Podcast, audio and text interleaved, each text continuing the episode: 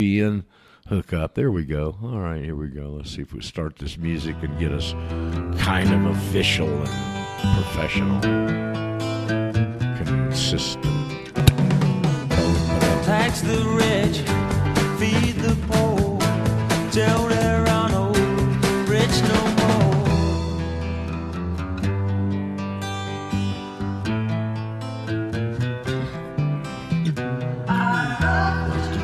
the world. Thank you. Alvin Lee kicking us off again for the people that are listening uh, live on the air. Folks in our little room can't hear that, but you guys can remember it because most of you have been around for a while. Uh, it's the Thursday edition. I guess we missed it one more time by one day. It's the 13th today and not tomorrow. So it's Thursday, May 13th, 51321, and Roger Sayles and the Radio Ranch and the People's Patriot Network that's broadcasting over Eurofolk Radio. Yeah, all that kind of stuff. Get all the formalities, as they say, out of the way. Uh, Thursdays are usually a little bit different. There's still a bunch of stuff going on. Um, who was it? Raj, right before we were going on, because the folks on the board here, we can communicate and we have a conversation oft times slightly before.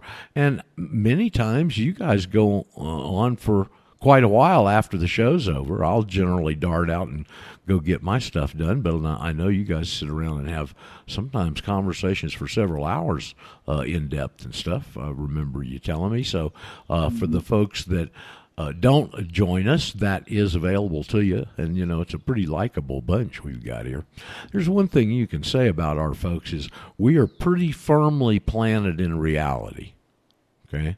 And and, and it's easy to see their maneuvers. When you know and understand what we do and you see them doing these things it brings totally into focus what i one of those things that stuck with me from 29 years ago reading late at night in phil marsh's book uh, about the protocols of the learned elders of zion. And one of the uh, one of the statements was we will get them arguing over issues of little difference oh well they what were they trying to do with the covid this that instead of going back saying this is a bio weapon the reason they're doing it is to shut down take over the world and try and control everybody and unbeknownst to the vast vast majority i think they're perfecting their collateral okay?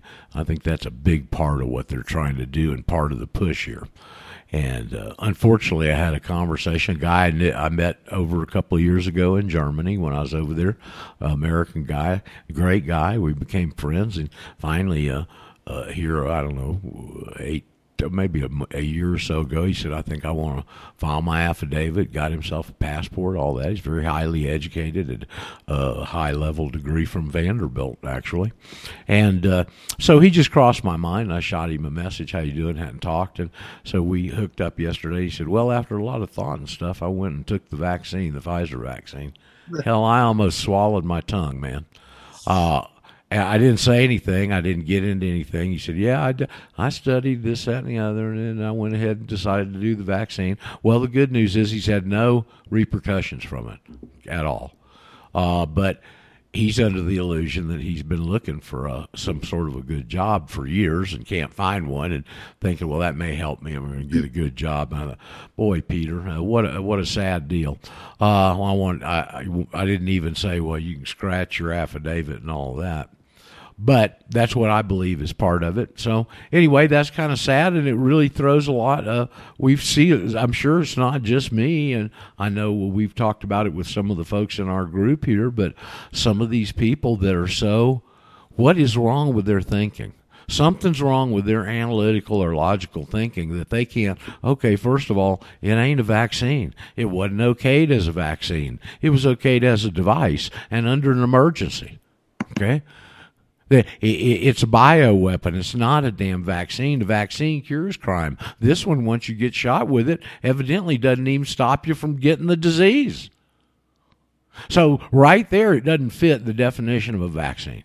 Okay, it had no no uh, uh, animal trials, all that stuff, all under emergency. And as I said, I know a little bit a bit about this because of working with Silverlon, and that's how Doctor Flick got Silverlon, the silver-plated medical bandage that I used to sell. Uh, okayed by the F- FDA was he got it okayed as a device. Okay, and that's what they did with this because it's an operating system. Hell, it ain't a vaccine. Why would anybody go out and take something like that, even if you knew that little bit of information I just put out there? Okay, why would you go take that against some disease that I don't care what they're oh and that that uh, point oh oh three of the people is a mortality rate? turd herd mentality. I, I mean, I just see. I don't understand. And now you come into the power of the media, the the uh, the the plan that they've obviously had from the front, which was sell it hard, sell it, sell it, because it wasn't the vac, it wasn't the disease. It was this they want. Okay. They want to shoot you with that thing, and you can see they want to jab you. Let's put it in proper perspective. They want to jab you and inject you with a bioweapon. Okay? Now, why are people isn't this interesting? How can you get people like my friend there and, and go and make that decision and say he did some research on top of that? It just doesn't make sense to me. Fear of the financial loss. I I didn't even, you know what, Jeff, I didn't even want to explore it. I was so sick at my stomach, really, when he said that. Seems and, to be a problem of lack of education and lack of curiosity. I, what is it? You know, it's like with our stuff. You, our stuff, we've gotten it down pretty plain, and you can put it in front of people, and they don't recognize it. See, and I've been dealing with that for years. But I had a limitation over all those years. I wasn't really able adequately to explain it to people. Okay, because it's so complex and confusing. Well, we've kind of turned that corner now. I think we can do that, but it still has that same effect. And that's why I've said in the past, it always seems like all you folks right here, you've all got a big spiritual vein. And there's a connection in your mind to this being exactly what it is a spiritual battle, and you can make that jump. And those people that don't have a spiritual gene, for whatever reason, either can't or have a much harder time. Okay. Now, there's people that aren't necessarily living that type of life when this crosses their path, but yet then this changes them. Okay, they seek out and find that spirituality. It's like the seeds there, and it gets watered a little bit, and it grows. Okay, and I've seen that happen because it happened with me. All right, and I know it happens with other people. So, anyway, it's just interesting. I keep trying to analyze this whatever we've got, Excalibur, it, it's strange. It's very strange. I, I wish it'd take off and go like wildfire, but you know, listen, after 11 years, I got to I got to uh, realize and admit and and be honest and say, well, it isn't going to do that. Okay, so if it isn't going to do that, and maybe that's not that it might not change on their side in the future, and that happen all of a sudden because it can get bad enough. Maybe people really start looking, you know. But mm-hmm. otherwise, you got to go out into those multitudes and try and find the people that res- that resonates with. Many are called, but few are chosen. You can't go sell it to people. This is a put. This is putting something in front of people and seeing if it's something they resonate with. Okay, it's a different deal, and uh, so that's why I've kind of shifted my approach over the years, and and uh, I've gotten better at doing it and, and, explaining it, obviously. And we've got a bunch of good guys here, uh, and people that have been touched by this, and more are waking up by the day and getting acclimated. The unfortunate thing, as we've said many times, is it this doesn't happen. You don't have this understanding. Oh hell, I should have known that all along. It's crystal clear. Well, that doesn't happen here. You got too many layers and too many nooks and little crannies that they've messed with that are uh, require a, a, a, set of information to totally understand where you can not only understand that, but you can see how it fits with everything else. Okay? And that just doesn't happen overnight. So, uh, just consider yourself lucky. I sure do. And be very grateful. Gratitude's a very powerful emotion and uh, very powerful public a powerful personal emotion, and uh, try and, and find the others that are looking for what we got because they're out there. Okay.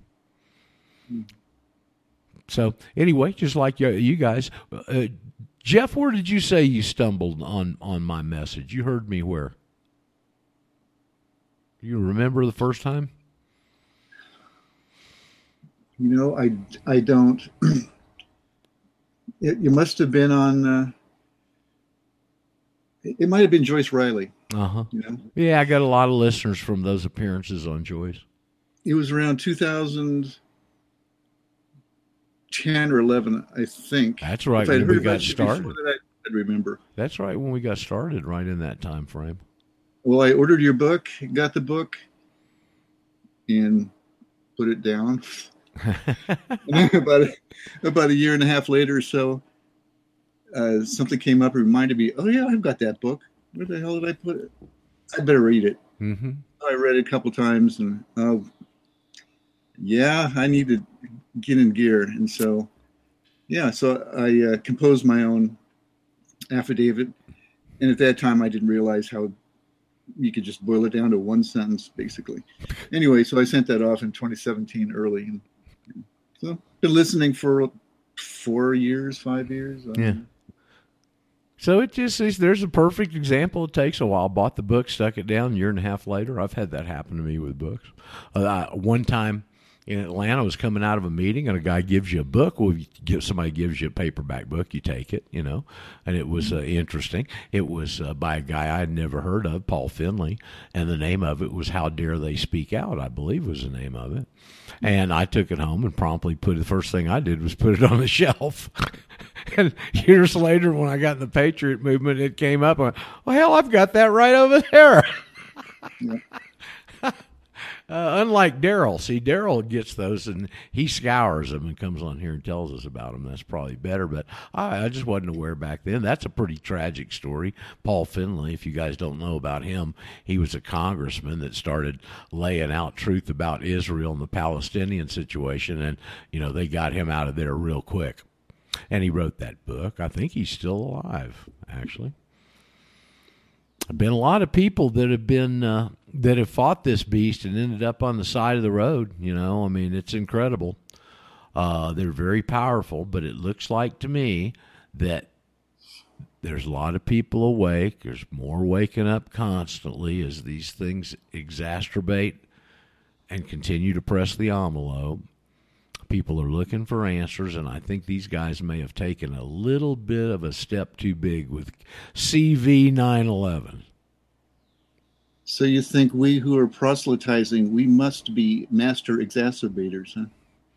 Well, I don't. You know, I've thought about this for a lot, trying to think from their point of view on this, because I know it scares the woo woo out of them. This is their deepest, darkest secret. I, I, I truly believe in this whole thing. I mean, they probably got other, you know, other ones, but for this, as it relates to us in this scheme, this is the one thing they do not want the people realizing. Okay, because it literally could throw them over real quick. Now the the the peace of mind they've got whether it's a rationalization or not, we don't know, Jeff, is that they go, well, look, they're so stupid and we've done such a good job that there ain't no way that enough of them are going to grab this is going to endanger us. Okay.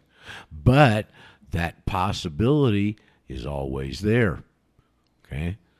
Mm-hmm. And uh, you got, you can just project a little in your mind that if all of a sudden this did some switch turned it on where people were super receptive we've got it down to the point where somebody doesn't really have to do all the years of study to take the step and make the declaration. It's simple enough in the explanation, and if somebody wants to, they can do that afterwards.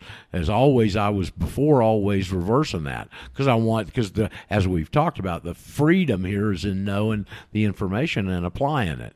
Okay, but they can pick that up later because of the severity of the situation and the timing that we're in. But all I know to do is just sit on here one day at a time and come in here and talk to you guys, open the mic, see if somebody new's got questions like Greg did yesterday. Uh, hopefully, somebody is going to be one of these people that knows somebody else, has got an intimate relationship with somebody that could be real pivotal here. And I'm just waiting for God to open the doors. I know that in the meantime, I just can't lay down and roll over. In the meantime, we've still got, I've still got certainly from my perspective, a duty here.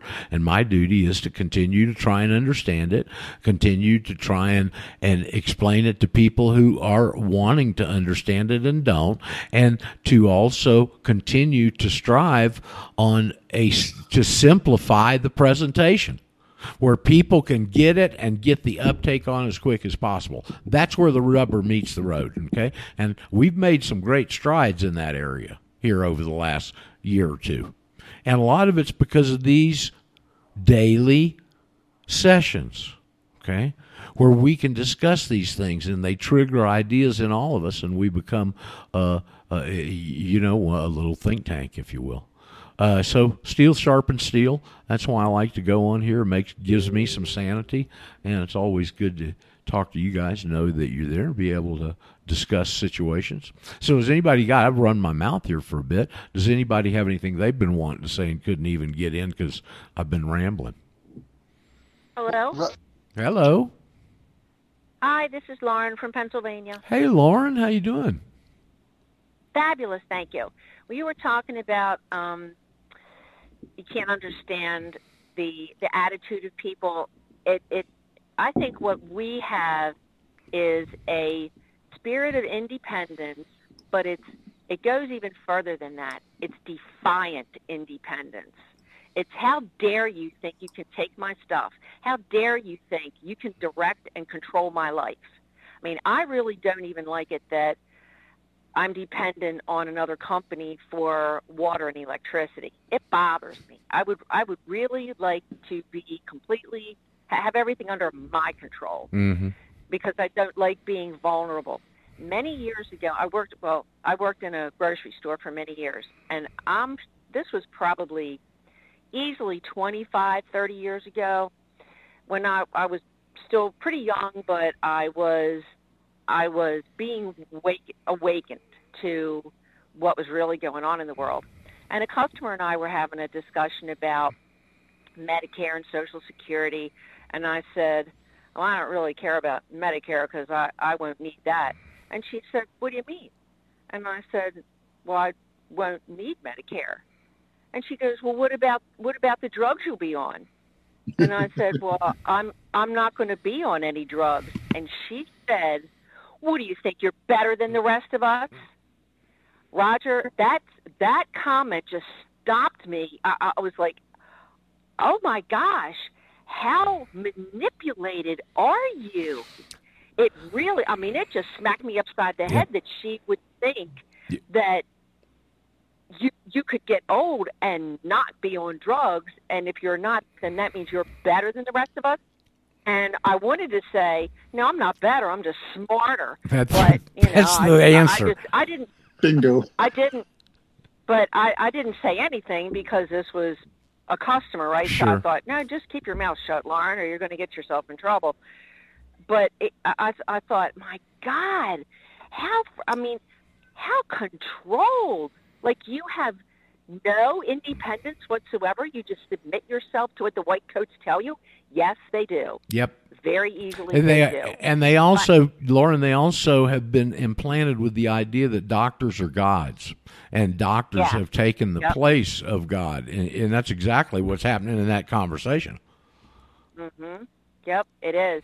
But it just it so shocked me. So when we get to information like like ours, yeah, that's a big smack upside the head for a lot of people, especially if these are the same people who are already taking the gamut of drugs or think that they're going to need to be on them or they're taking vaccines or I, I tried to educate my sister about vaccines before her daughter was born and she just I mean I could see that the information that I was presenting to her was really upsetting her. Instead of saying, okay, well, I'll need to look into this because she worked in a hospital and it was in an administrative um, capacity, but still she was in that environment. Yep. And when I, after the baby was born and I went down to, to visit, visit her and help her out with the child uh, when the baby was 10 weeks old, and Roger, she was a crust. The poor baby was a crust of dry, cracked skin. Her ear under where your earlobe attaches to her head that was split. In between her fingers were split. I was horrified. I was absolutely horrified, and I'm trying to not be overreactive. And my sister says, "Yeah, the doctor says this is this is just baby eczema." And th- I know that the child had had at least two vaccines at that by that time. And I'm thinking, this isn't eczema. This is an immune system enraging inflammation. And I just, I thought, oh my God, it, it, does this child even have a chance? Because every time I go down there to visit in August, she's now almost 20 years old. She's gotten another vaccine. And I, I don't know how she's alive and fairly healthy. It, it, it boggles my mind. So I guess, well, for now. You know, I mean, these things, the, the damage is cumulative, and it's it's only a matter of time before it's, she has some serious health issues. But I, I've kind of, I know people have really hard times trying to educate family, especially when they don't want to hear anything about it. Yep. And this is a real hard position to take. You have to let them go. And I don't mean let them go as family members, but you have to let go of the fact yep. that you're not going to influence their decisions. You love them for who they are, appreciate that they're here while they're here, and just resign yourself to the fact that you're probably going to outlive everybody in your family. You and know, that's what I've done. And what it does is it gives you a real much finer focused uh, idea and conceptually on this individual stuff that we hammer on because it all revolves around that. It's all individual and it's all voluntary. Yep. She did those yep. things voluntarily, you know. Yeah, yeah. And I've told them about you know the the um what what I've done and that all, my pension and Social Security is tax free and why and it's just okay. I mean, she has asked me nothing more about it. My next door neighbor I was talking to her. I told her I retired, and I, I told her, I said, well, because I'm not having federal state taxes taken out of anything, I, I could afford to retire. It was like she didn't even hear me. It's it's so interesting, Roger. When I say this to people, they either say, "Oh, really?" or "What do you mean?" You know, tell me more. Or it's like I just spoke a complete foreign language to them, and they don't respond at all. Not at all. The, and that really blows me away because when I heard your information, was like, oh yeah, I want to know about this. I want to know about this because when I retire, I want all my money, all of it. Then I'll be able to live a fairly comfortable life. Well, if they don't hyperinflate you out from under it, but I know you've been right, like exactly. diligent, exactly. diligent like a little squirrel, and put your chestnuts up for the long mm-hmm. winter. Um. Yep it's a pretty amazing situation, Lauren. And of course, you've done you've been so aggressive with this and done so well with it. And uh, but they uh, it's like Bezmenov said, they get to that stage, you put facts right in front of them, they can't recognize them. Uh, don't know what it is, uh, why why these people are like they are, and some of the backgrounds they come from, professional and life lessons and stuff they've got. It just amazes me the way they react. You know but they can't see below the surface. I believe that's one common denominator with all of them is they don't have an ability to look or think seemingly below the surface. I've noticed that well, with a number of them, you know, and very successful people. Mm-hmm. And that, you know, it's like the guy here that's the pilot and he's been a federal law enforcement guy and all this kind of stuff. And I said the IRS is not a is a foreign uh, entity, and his answer was to bring up on his cell phone. We were at the ice cream place, you know. He gets his cell phone, mm-hmm. brings up Treasury, and there's the IRS logo on Treasury, and shows it to me. Mm-hmm. And to him, that's enough to prove his his side. Oh. They're easily fooled because the government would lie to you or deceive you at all, right? Power of symbols. Yeah, and it's also yeah. the fact that here's another thing. And I was where I was watching. I was getting a chance to watch Tucker from last night, and they were talking COVID something right before the program.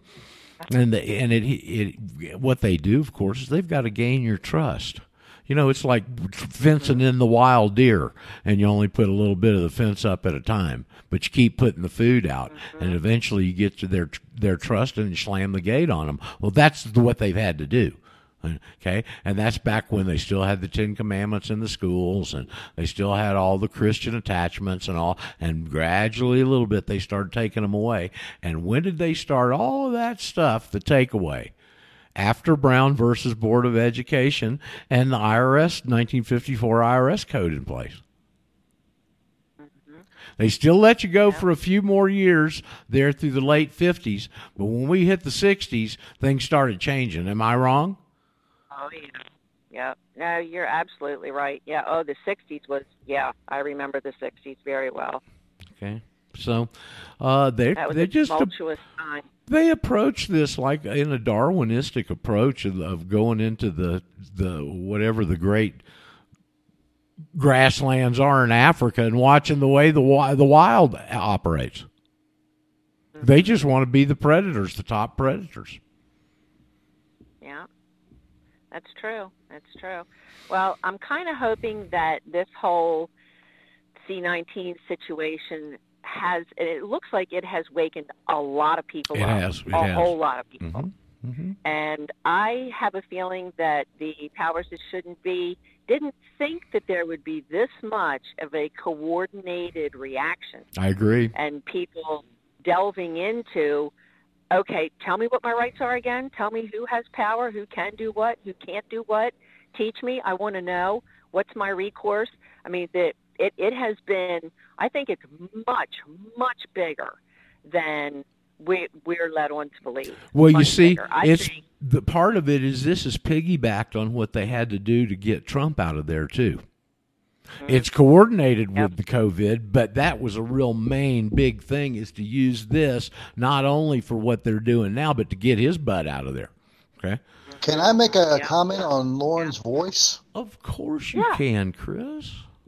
You know, Lauren speaks with knowledge. She articulates does. specificity. She's- she's been she empowered. Has competence.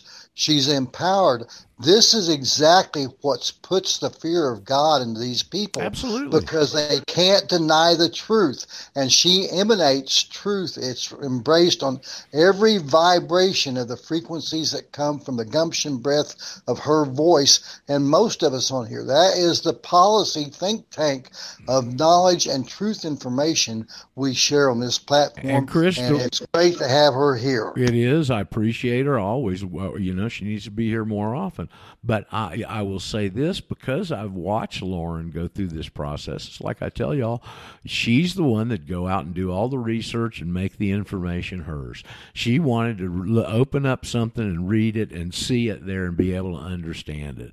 Lauren's the one that went and read the slaughterhouse cases. Lauren's the one that went and found that article on the commemoration of Plessy versus Ferguson and sent it to me that gave us so much more background on that, how pivotal that case was, and a lot of the circumstances. The reason Lauren's empowered is because she soaked up the information, and the information is her. And that has given her the power. Am I wrong, Lauren? Well, no, no, you're absolutely correct. And Chris, thank you so much for the compliment. That made me feel really, really good. Um, I did file a, a revocation of election package with the Internal Revenue Service, and it had, well, and many other entities, it had loads of citations in it. Well, I didn't know when this was written, and I know that the codes get changed and things get moved around. So shortly after I retired, I spent many hours going through every single citation to make sure that it still said in the code what it said in the package that I was about to send. That was a huge, huge effort, but I wanted to make sure that what I was saying was accurate and correct, and so they couldn't rebut any of it.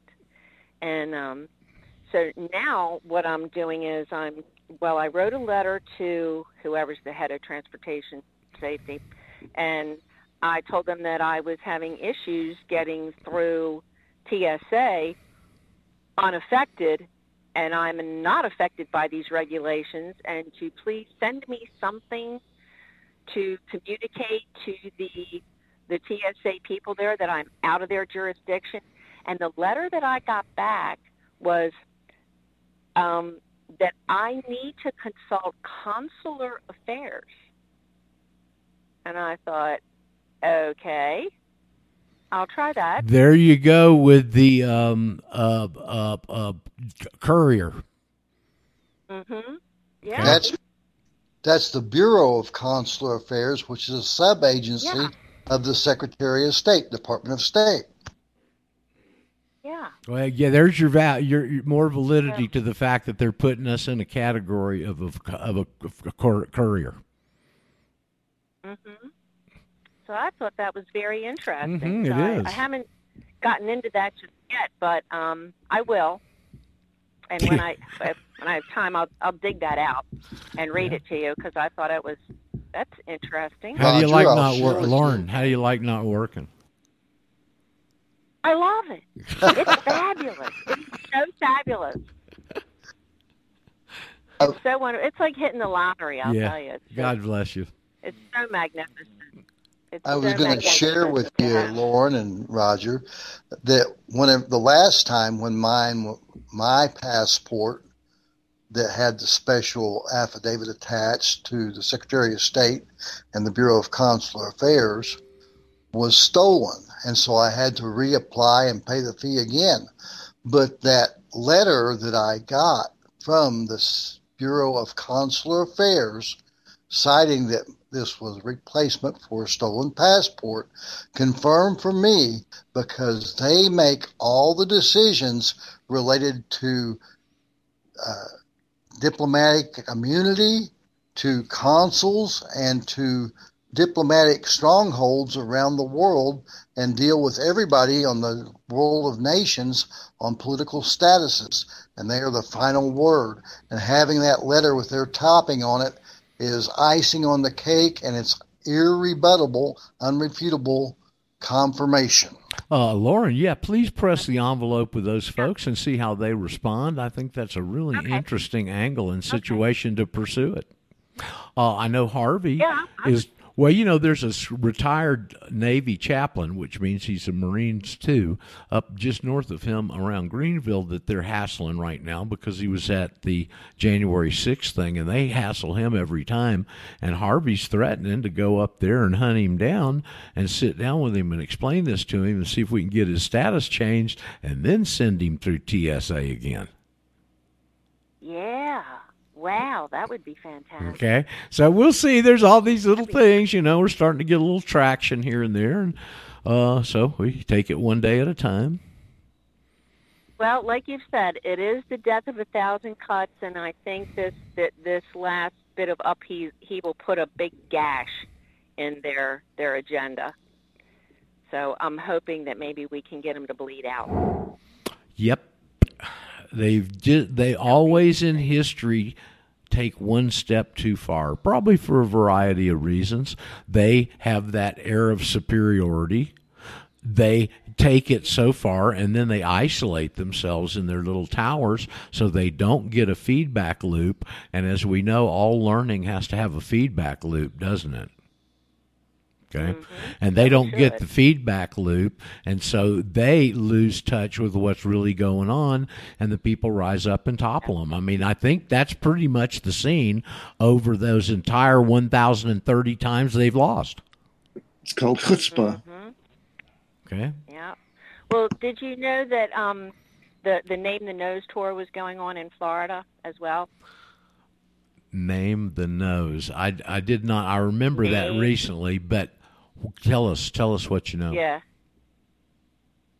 Well, um, Handsome Truth, he goes by. His name is Joe Minadeo. He was down in Florida with four or five, couple of his buddies, and they were hanging banners and putting yard signs up that says um, Judaism is communism, and why are Jews allowed to suck baby penis, which they do at that circumcision Yep. event Yep. and just I mean he's he's very very well versed in the the history of the Jews and he um that last I the last live stream I watched they had their their tires slashed and Enterprise had banned them from renting from them ever again. Right. So, and and he and he had the van. Um, he had the van in, fully insured.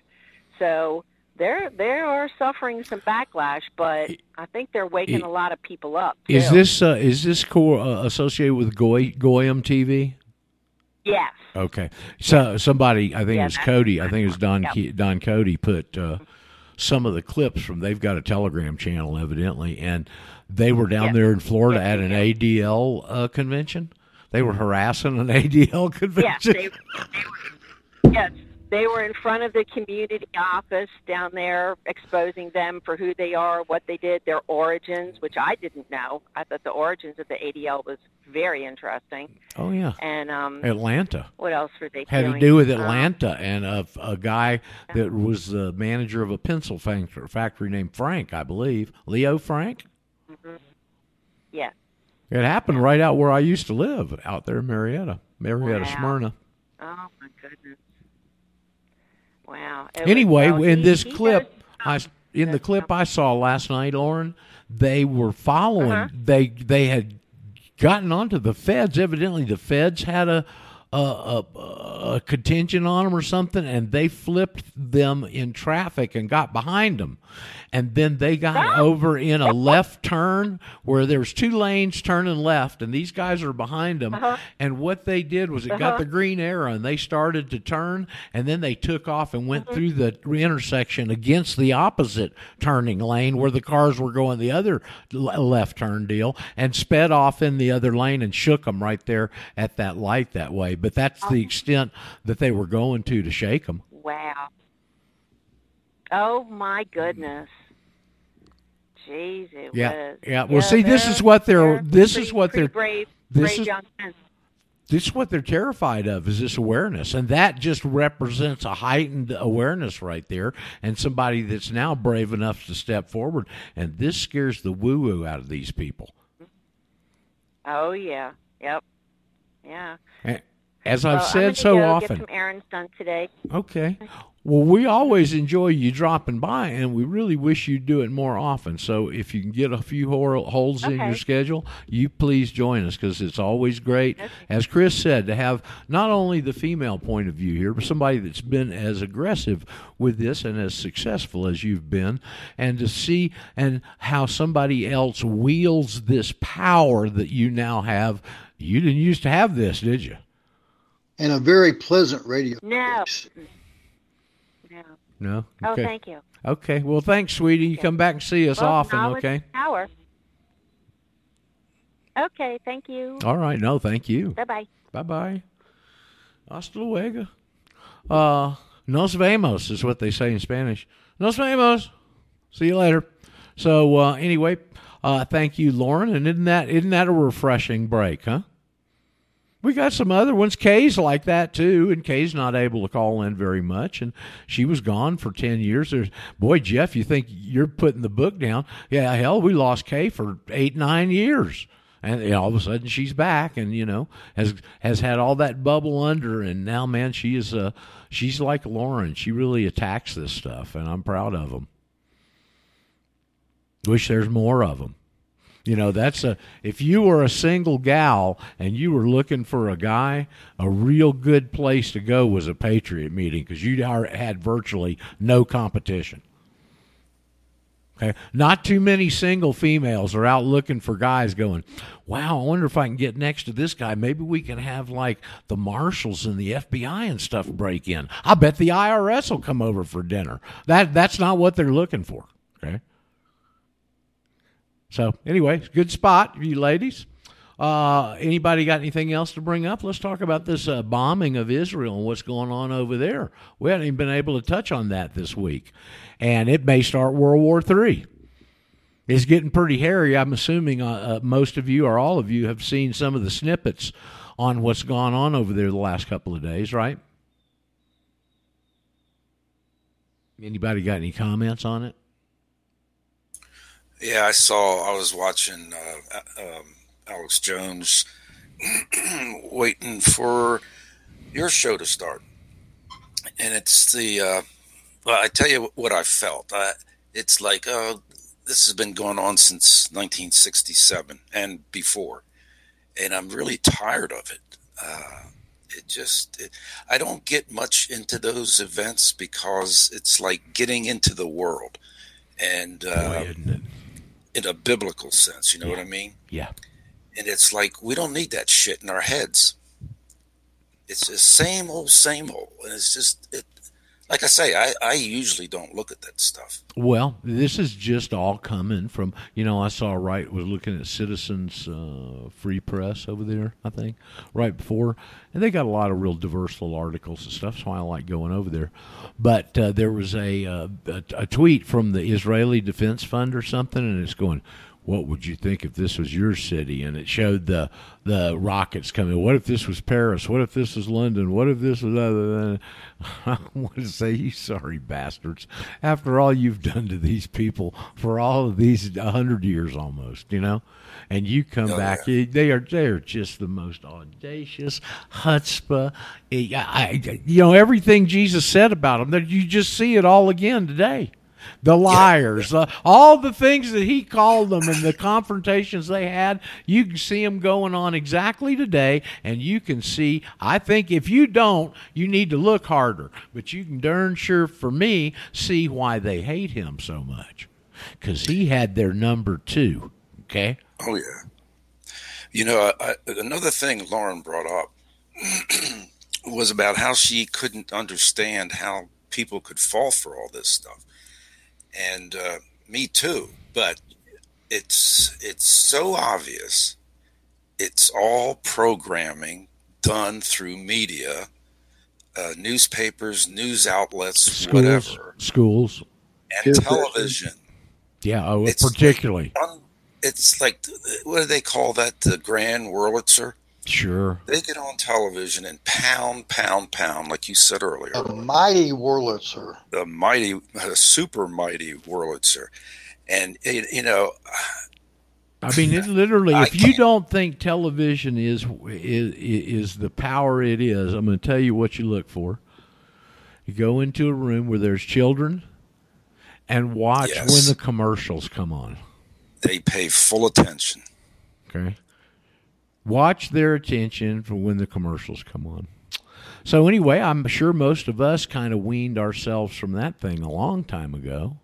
Um, I got a friend. Actually, it's Harvey's cousin. Uh, Harv, you on with us today? I don't see you. Um, Harvey's cousin Chris is a real intellectual guy. He's kind of Chris is reminds me always have, and I re- always liked him, and every one of you would love the guy. Okay, he's got he reminds you of the Marlboro Man. Okay, he's kind of got that stature. He's about six foot two, and he's got this big mustache that he used to wax up and curl. You know, in kind of a circle, and he just kind of talks slow and monotone like this, and doesn't get very excited about too much, and all that. Just a great guy. Okay and uh, he somebody broke into his apartment or his house and stole his television 30 something years ago and he never replaced it i just always love that story he's a hell of a guy. I, I got to see him up there. I don't know if daryl's not with us. Daryl he was at that lunch that day we were all where i met daryl. Um, great guy, old friend, some real nice folks in the Atlanta area. Anyway, he's just, he really would remind you of the Marlboro guy. He's got that kind of persona, kind of dresses like that. He's he's big into you know firearms and all that stuff, and uh, kind of uh, almost to the point of being a gunsmith caliber, I guess. Anyway, uh, what else can we uh, talk about? Y'all got on your plate, brethren, There's Harvey's, Harvey's relatives. Go ahead, Chris. There's a very interesting, entertaining video out by James O'Keefe from Project Veritas called Oligarchy or Oligarchani, Gigarchani. Um, this is a music video, kind of in a Robert Plant or other I saw format. that. I saw some. Oh, it's it's really quite entertaining, but it's to it's a it's a bash of CNN and the fake news and the lamestream news media and the lies they put out. And he's launched this new PV uh, legal. It's called uh, you know PV legal uh, at ProjectVeritas.com, where they're doing defamation with his New York Times slime uh, defamation of character lawsuit, where they've already uh, got past the 12B6 there. In fact, I sent him an email this morning because whenever you deadly defame someone by putting the false label of a domestic terrorist to heighten the likelihood of being murdered by police gangs of killer cops, uh, that is an attempted murder. And so I think it could have some intriguing aspects for a pvveritas.com. And the entertainment vehicle is very, it's uh, kind of simply irresistible formatted. It's done in a dance routine. Uh, in fact, I was uh, out of a little escapade last night over at a local uh, eatery where they had Michael Grimm, uh, one of the winners of uh, The Voice, on there performing, and what a whack, wound up, uh, jammed up musical fest and food fest it was. It was really quite a, a production. But Wow. this th- this was a well done, and it had a lot of the simply irresistible looks on the females in there, all in black leotards, and uh, even James O'Keefe and maybe a double for him were doing some stunts and stuff in there, and they were really well produced, and it was entertaining and humorous and and fun to watch, as well as being educational. I think And they so- pronounced it Veritas. I think Yeah, that's Veritas, Greek, Veritas. Greek, Greek for truth. Is that correct? Yeah, that's correct. Uh, Semper Veritas, always truthful, uh, versus Semper Fidelis, always uh, faithful. And you're you're exactly right. And so I I've watched them for a long time. They've done a lot of undercover exposés and investigative research. Absolutely, and big- they've big got kahunas. Planned Parenthood on there talking about selling body parts of babies and stuff, Oh, and yeah. fetuses. In fact, just yesterday I heard that Bill Gates of hell put his uh, supposedly uh, Whole Foods production factory of uh, meatless fruit uh, foods, where they have to use kidneys of aborted fetus to give it a meat flavor on these veggie burgers, right across the street from Planned Parenthood. Oh, shit. Good luck with that. You know, somebody uh, was watching a video and they were talking about that meat. They said what they don't tell you is all the what, what it how it reacts in your body, and the reactions that your body has for it. What it what it makes some of the stuff into. Uh, I wanted to query Fat Pat on here. I and ask him because he's calling in. Um, is that uh, bridge they're going to have to close in Memphis going to cause you any problems, Chief? Yeah, it's around rush hour, bud. It's it blocks everything up tremendously. Um, I don't know if they're going to have it fixed in a week, a day, a year. They got a barbecue fest, Memphis Worldwide Barbecue Fest. I'm going to go down and see some vendors this evening and chat it up and see what's up. But yeah, that's an annual. That's a pretty big annual deal in Memphis every year. That barbecue Oh, festival. I sure wish I could be there, buddy. It's the biggest one around in the world. They uh, you got to buy tickets online. They're controlling the people uh, coming You- through, but it's vendor night tonight, and then we got some clients in town entertaining. us, So I'm gonna take Oh, them down through you- there. You're not. You're not required to have your pass vaccine passport, are you? No, we ain't going there. Um, it, it's coming. I see all this stuff coming. There'll be all kind of food cops, gun cops, quarantine cops, shot cops. It's all coming. Um, but no, it's it's it's messed up traffic. I mean, if you don't know how to get around town, you're gonna be stuck in line cussing. I Well, mean, they uh, they said I saw a report on it from one of your local TV stations there this morning, and uh, uh, they were saying that was the last inspection was last year. So this has happened since the last inspection, and it's a pretty darn big crack that I've seen in the pictures. And the guy that's the engineer over that department said it obviously started at the top of the bridge, and that's down on the understructure, and it's uh there's a big bunch of space between two huge things of, of structural steel. If you haven't Oh seen yeah, it, yeah. Yeah. That's the newer bridge. It was probably built 40 years ago or 50 years ago. It's the old steel one down the river. That's the one they're going over. right, And, uh, right. Yeah, the Homeland Security's all over that thing. They got. I mean, you can't walk out there around it. We used to sit out there and party back in the 70s down on the pillars of the old one. You know, jump in the water. But uh, the, the days of uh, the days of getting around that stuff, you're not going to get up on it. Uh, no barges have run into it. High traffic area. If it's something happened, they knock that out. I mean, you, you Ooh, boy. the Achilles tendon. I'm telling you, that's the I. It's the I forty connection, right? Yeah, yeah, yeah. It's a it's a major thoroughfare. It's pretty pretty wide through there. Water cruises about ten miles an hour. Whole trees will pop up on you when you're out there running trout line. You got to watch what you're doing. Mm-mm-mm. It's a serious river. I've, I've sunk a few boats out there running hooting that trout line when I was a young man. Well, you know the uh, problem on the on the greater scale is that's the condition of many of the bridges all over the country, and they ain't gonna fix them. No, no, it's Okay. well. It's, I mean, And they're going to have to take care of the ones up down the Mississippi. I mean, it's it's Biden's new trillion dollar infrastructure program, there ain't going to be a whole lot in the budget for bridges that aren't as No. structurally important as that one is. It's all a Ponzi scheme to bring Sure. everything down, man. You and I Well, they're doing a good job. I think we're right on the way to maybe going over the waterfall. Got a lot of hyperinflation ahead of us. It looks like. Oh Um, yeah, you can't pump that in the economy. You're right without having inflation. So that much hopefully, fake money. hopefully, many of us had things, you know, like some of the cybers and stuff stuck back, gold, silver, whatever. Those things are going to come really into play here shortly.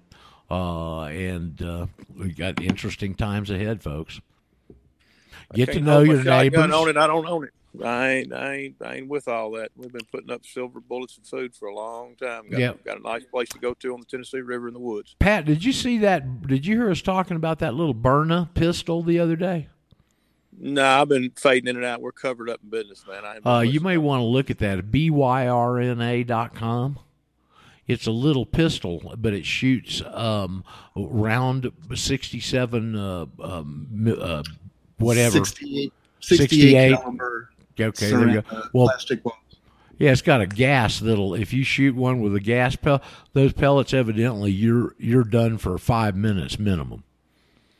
It's not a bullet. It's a No, it's a it's a, it's a a self marble. defense thing, and you got to have no license. You can carry it on a plane. You can carry it openly. It's fantastic. B Y R N A, because you confront some of these people that give you crap when you're boosting their cars. Sometimes that is something you ought to have, buddy. Every one of your guys ought to have.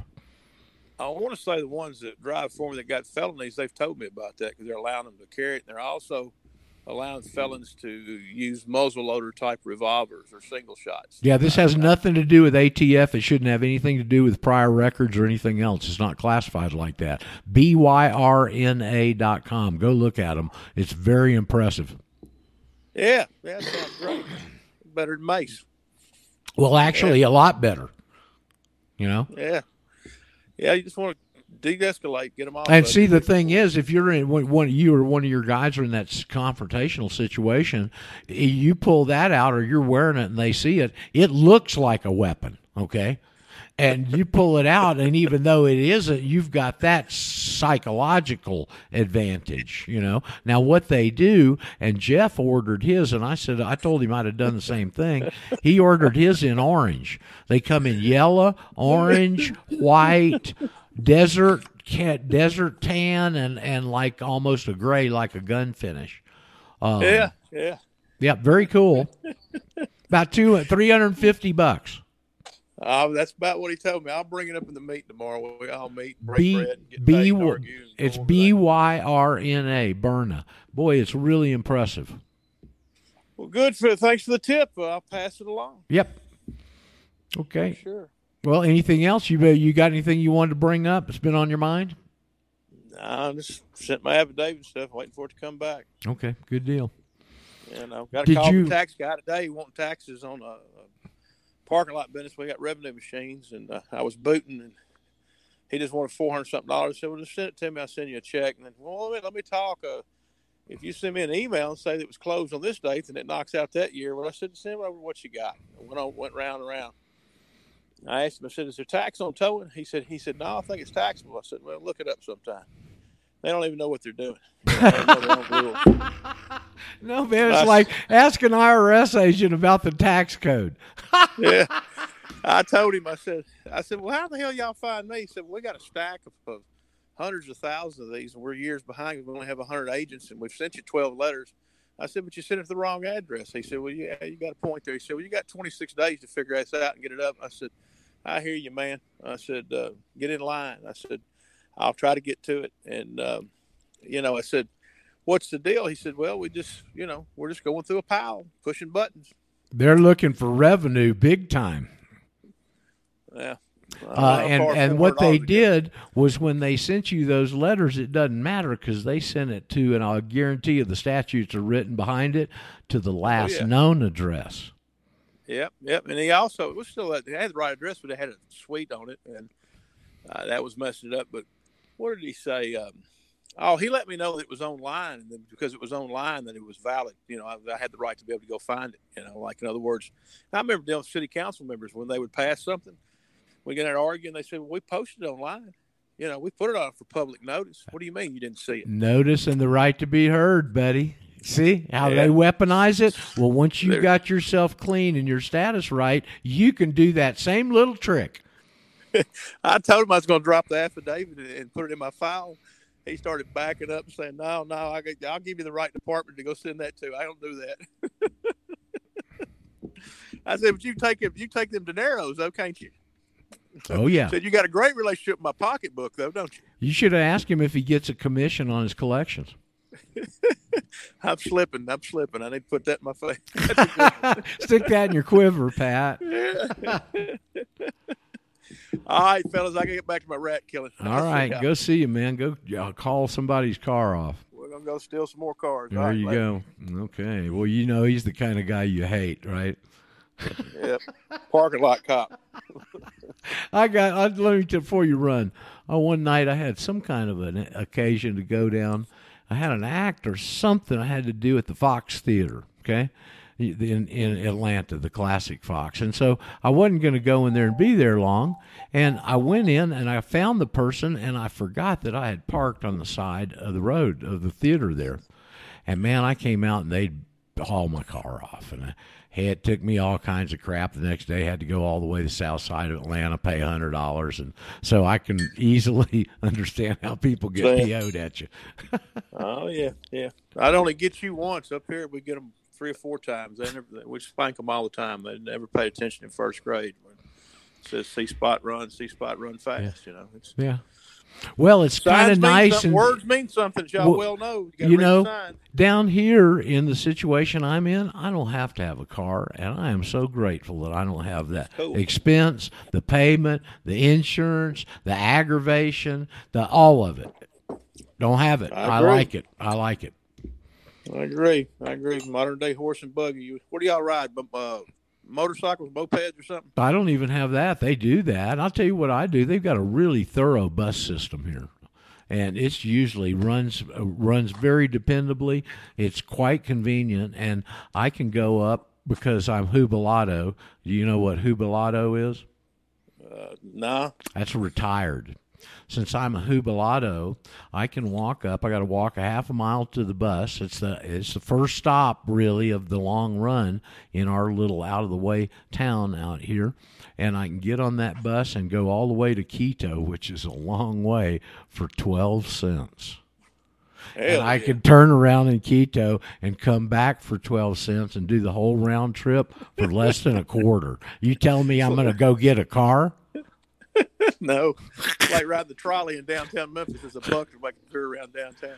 So, Um, so let me ask you this: the, the buses look like the old movie *Romancing the Stone*, where you're going down through the roads and everybody's honking and raising hell. And No, no, no, no, a they- 1960s bus. no, they got pretty modern buses and and uh uh, they they do a really good, efficient job. You just, uh, I look for our little each. If they're going to a little suburb, they've got in the front of the bus the town name. You know, so I just look for Coyaqui, which is the little place I live in, and uh, to pay my twelve cents. Sometimes if I don't have change, I begrudgingly have to give them a quarter. Uh, but then I get home, you know. Now, if I'm going to the grocery store or something, I'll always come home in a taxi because you're not going to schlep all that stuff on the bus, you know. But uh, Yeah. but it's kind of cool, actually, you know. And what's funny is the bus drivers. I had one yesterday that was one of the better ones I think I've ever had, actually. And uh, uh, but some of them think they're Stirling Moss, and they're doing a whole big bus full of people, you know, and they're hitting those the I call them uh, you know, the bumps in the road they got, and all that kind of stuff, man, throwing people around and hitting these corners because all the hills, the topography here, they don't have a lot of straight line roads because you're always going over hills and valleys and stuff, and they're having to conform to the topography. So the, it's weird, man. I wouldn't own a car and drive down here if you put a gun at my head. Yeah, but new tires don't get sold, but a bunch of used ones are available. We would send tires out to Africa in the containers. They wanted used tires. They didn't want new ones. Really? Well, it's probably the Roads same. are so bad.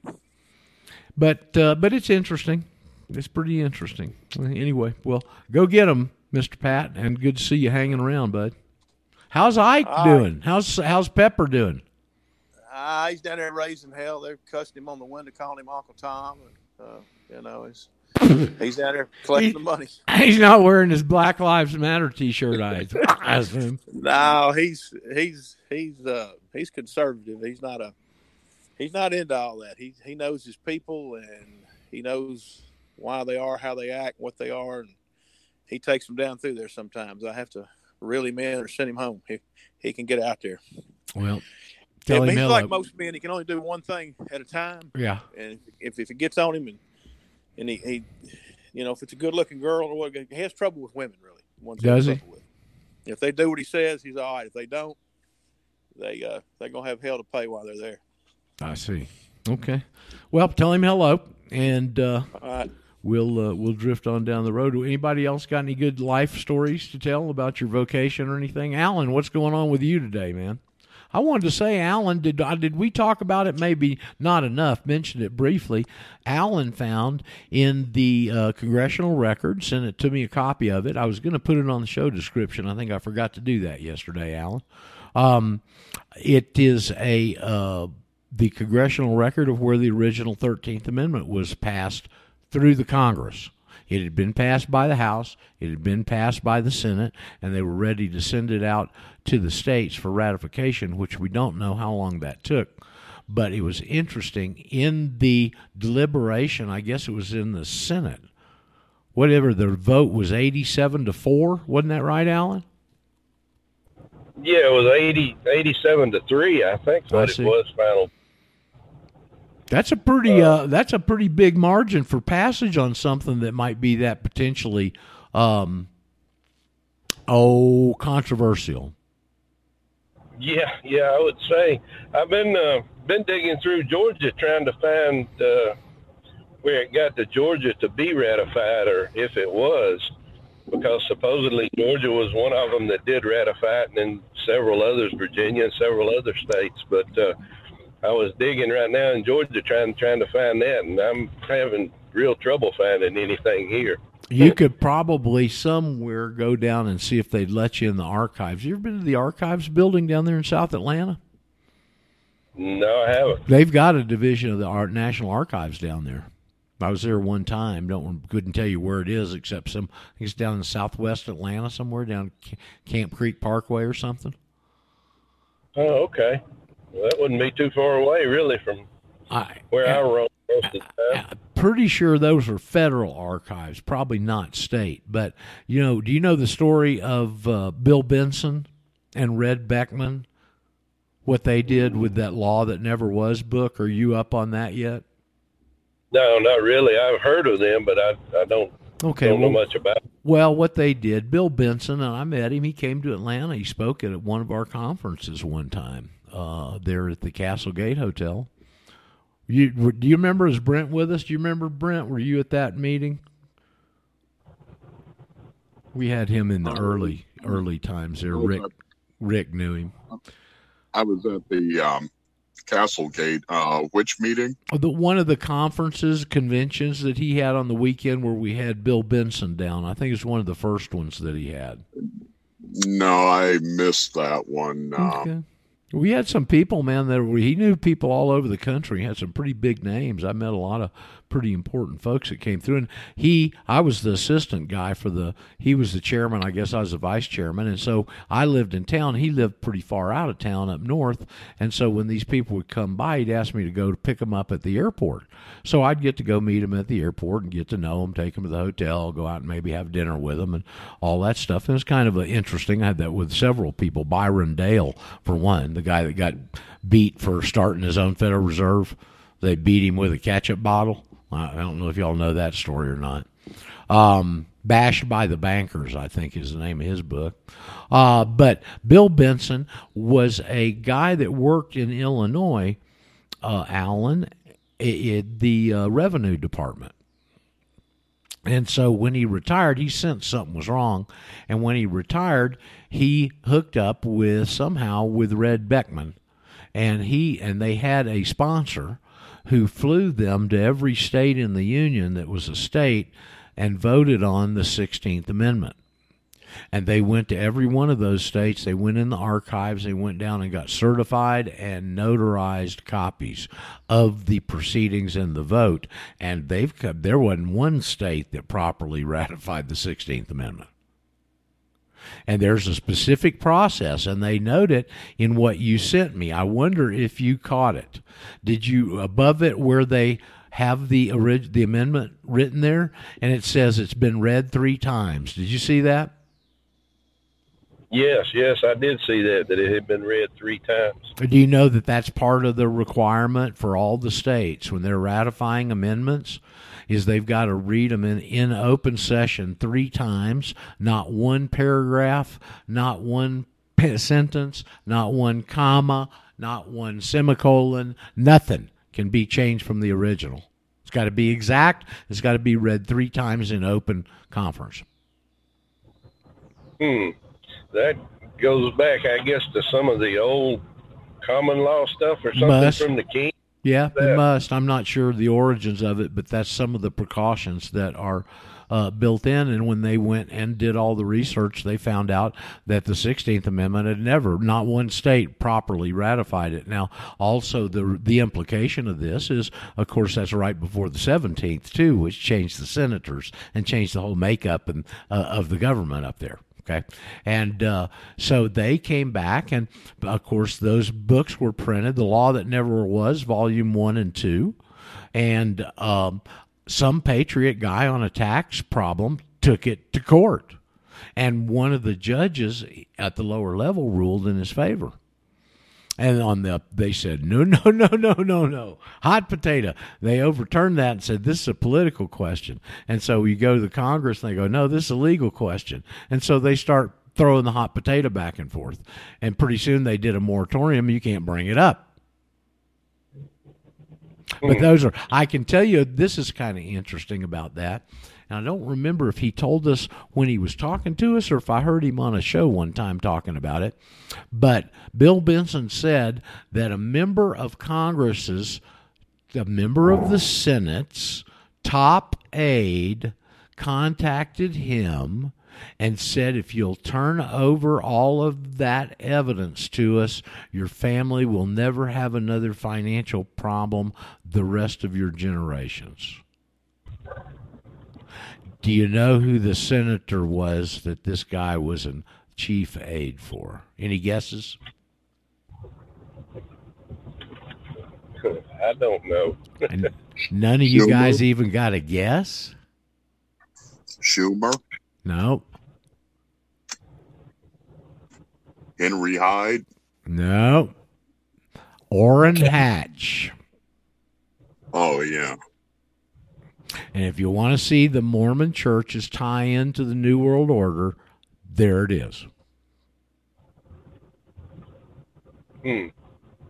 Well, I guess no one's done the the original Thirteenth Amendment that way. Nobody's gone back and looked at the states, or They have. I get don't in. know. I don't think in to that to that degree. And all I've ever heard is the excuse that the that they used to say that it was never ratified was that Virginia didn't properly ratify it.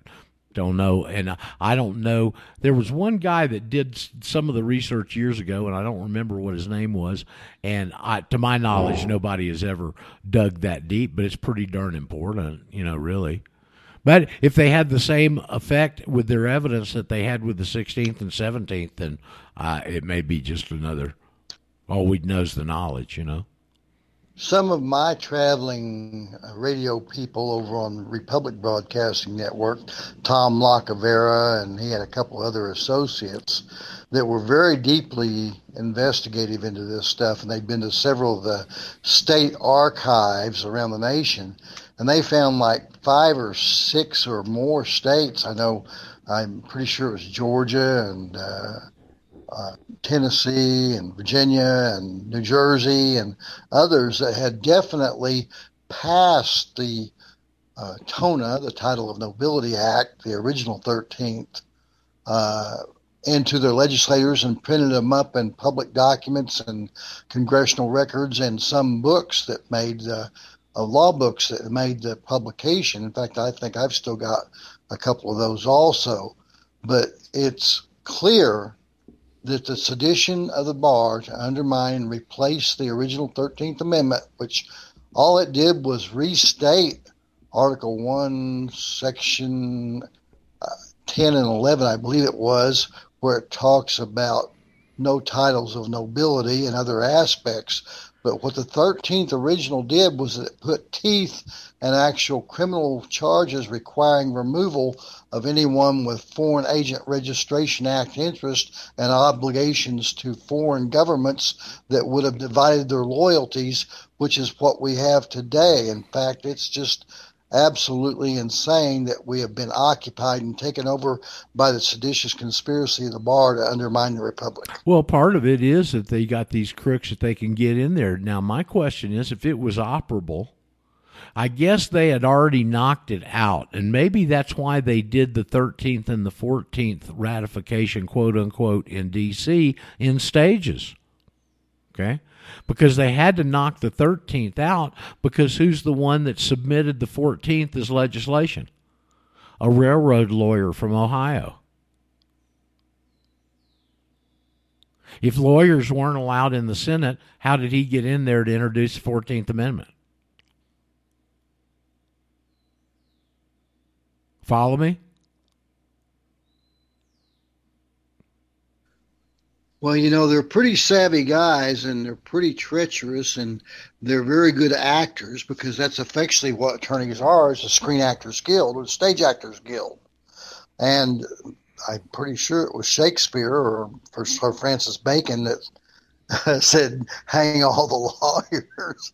But, and I'm not sure they didn't say some of the same thing in the uh, Second Timothy, uh, Second Timothy yeah. 2 Woe unto you lawyers! Woe unto you lawyers! You teach the keep you keep the truth from the people. Something to that effect, isn't it? Absolutely. And so when you understand that the bar is really part of the Communist Party USA that was brought here from Bar Written, uh, that really came from Frankfurt in Austria, where they tried to also promote the hoax of psychology and psychiatry, which if you look in their DSM 4 and 11, just like if you look in their law books, they're all written with broadly vague, ambiguous, arbitrary, capricious, and predatorily avaricious word art terms that can be construed to mean anything or mean nothing at all by these twisters of the word. That's where the word term attorney comes from.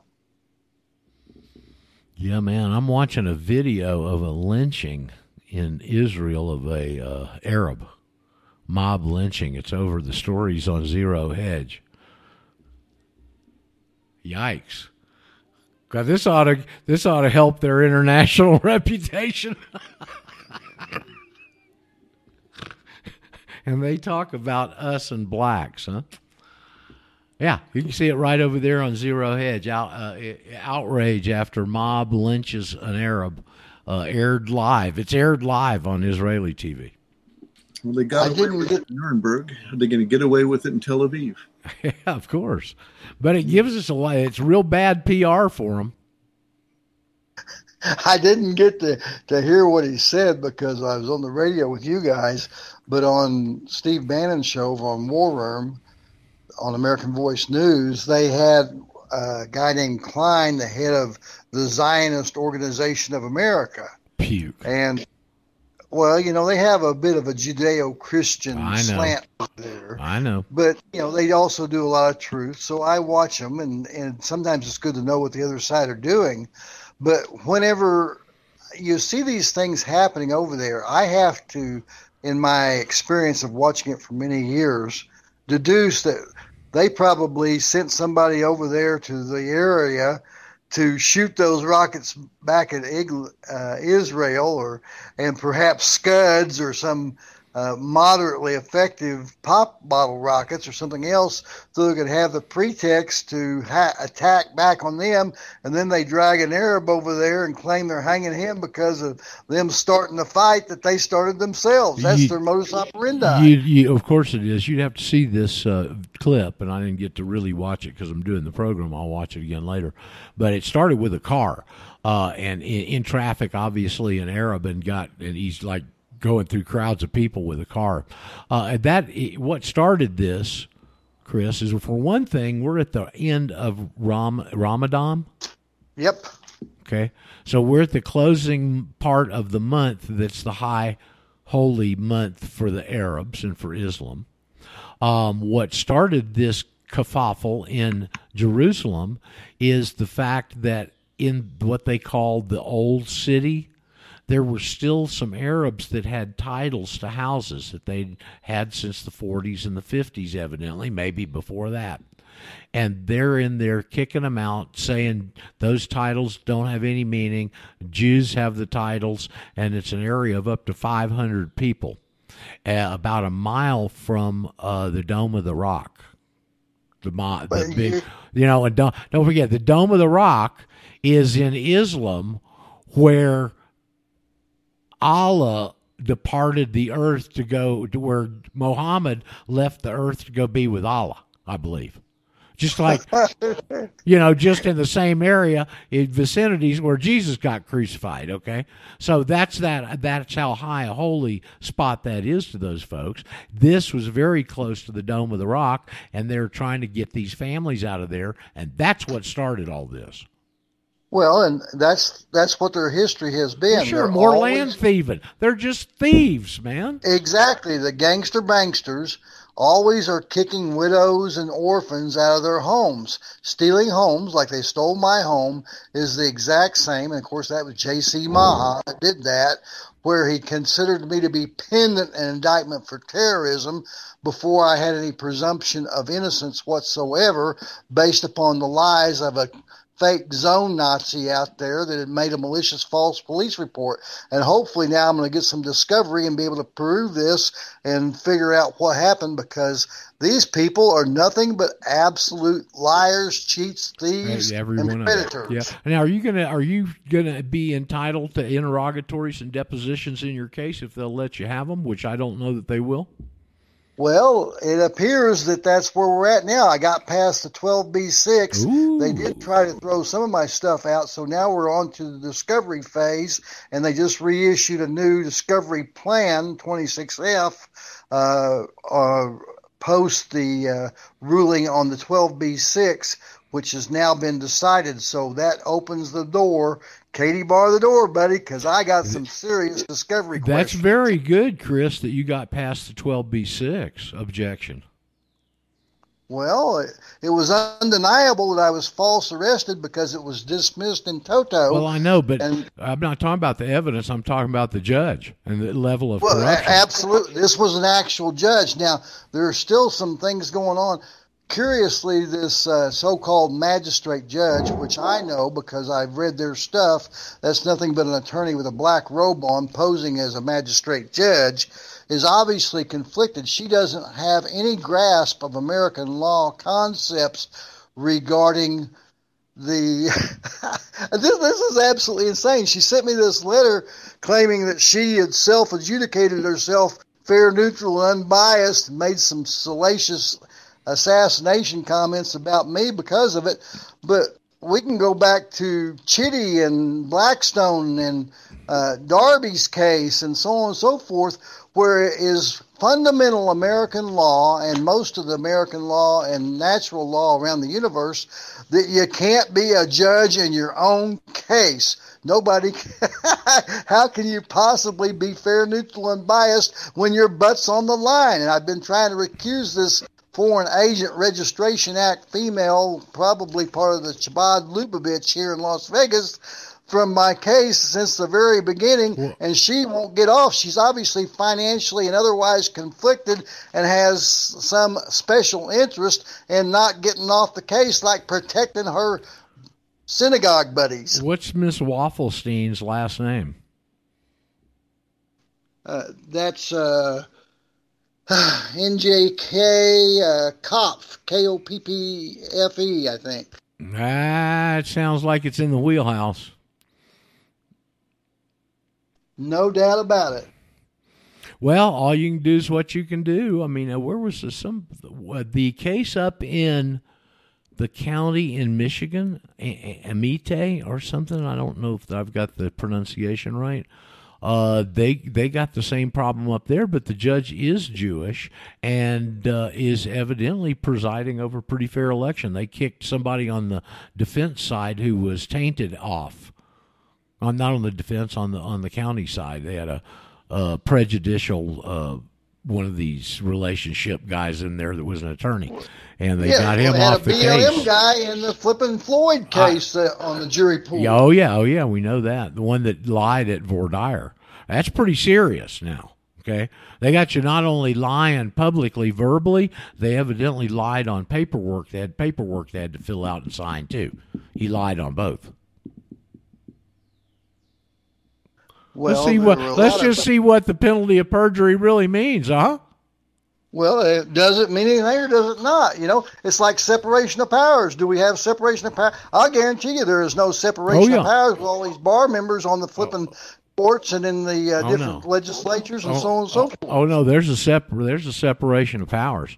They get to prosecute you, and they don't prosecute their own. They get to let them out. That's the separation.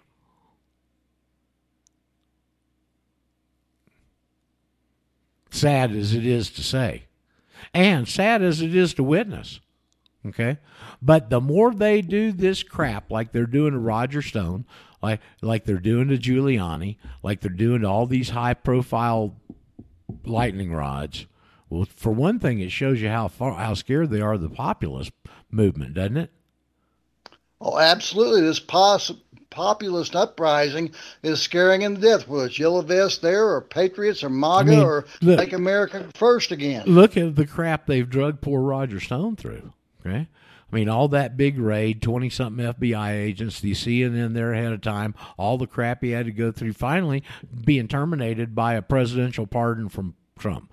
He didn't commute the sentence, he gave him a pardon. Okay. There And- is absolutely a war on conservatives and patriots, and any type of conservative attorney that has any savvy. Sidney Powell, Giuliani, Oh, all, all of them. Uh, Billion dollar all of them, lawsuits. all under attack by this Chinese-controlled maniac posing as the president. Okay, and now that Stone got the presidential pardon, now they're going back on him on a formally solved IRS situation. But the, he paid the tax they said they owe. Okay, and but now they're coming back and trying to charge him on something I believe civilly on penalties and interest that were associated with what he paid. Ah, he well, paid. they agreed. a- they took the amount, and that obviously means their agreement, right? And now they come back and do this. It is a total political shooting gallery on anybody that's conservative. Okay.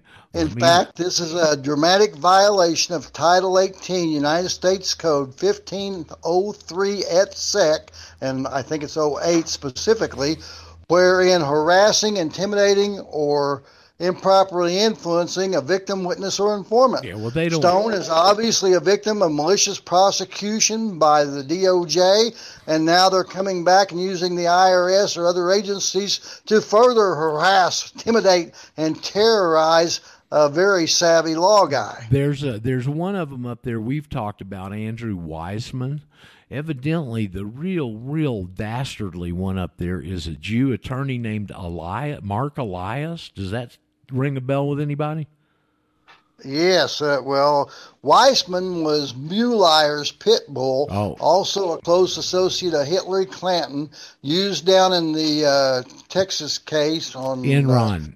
Enron, e- exactly. He was right there. He put 40,000 people at Arthur Andersen's accounting firm out of business on his lies that were exposed and overturned at the appellate level. And he never got one absolute kind of rebut of anything for that. He's still Anybody up there running know? the show. He was the guy I think that Mueller was a was a front man. Weissmann was the guy that was running everything, and I'd venture to say that I'll bet he's behind the whole Roger Stone thing too. He is Very a likely. real piece of Jew slime. This Weissmann If guy.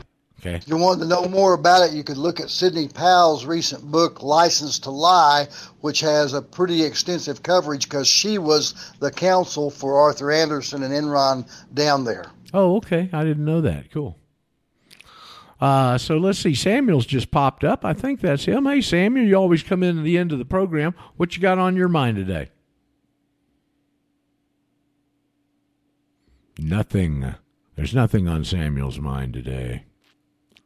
He probably just not I don't keyed. believe that. Yeah, I know that he's just not keyed in yet. I kind of caught him. I just kind of threw it, threw the ball at him, you know, saw him pop up. Hey, Samuel, how you doing, man? Was that you?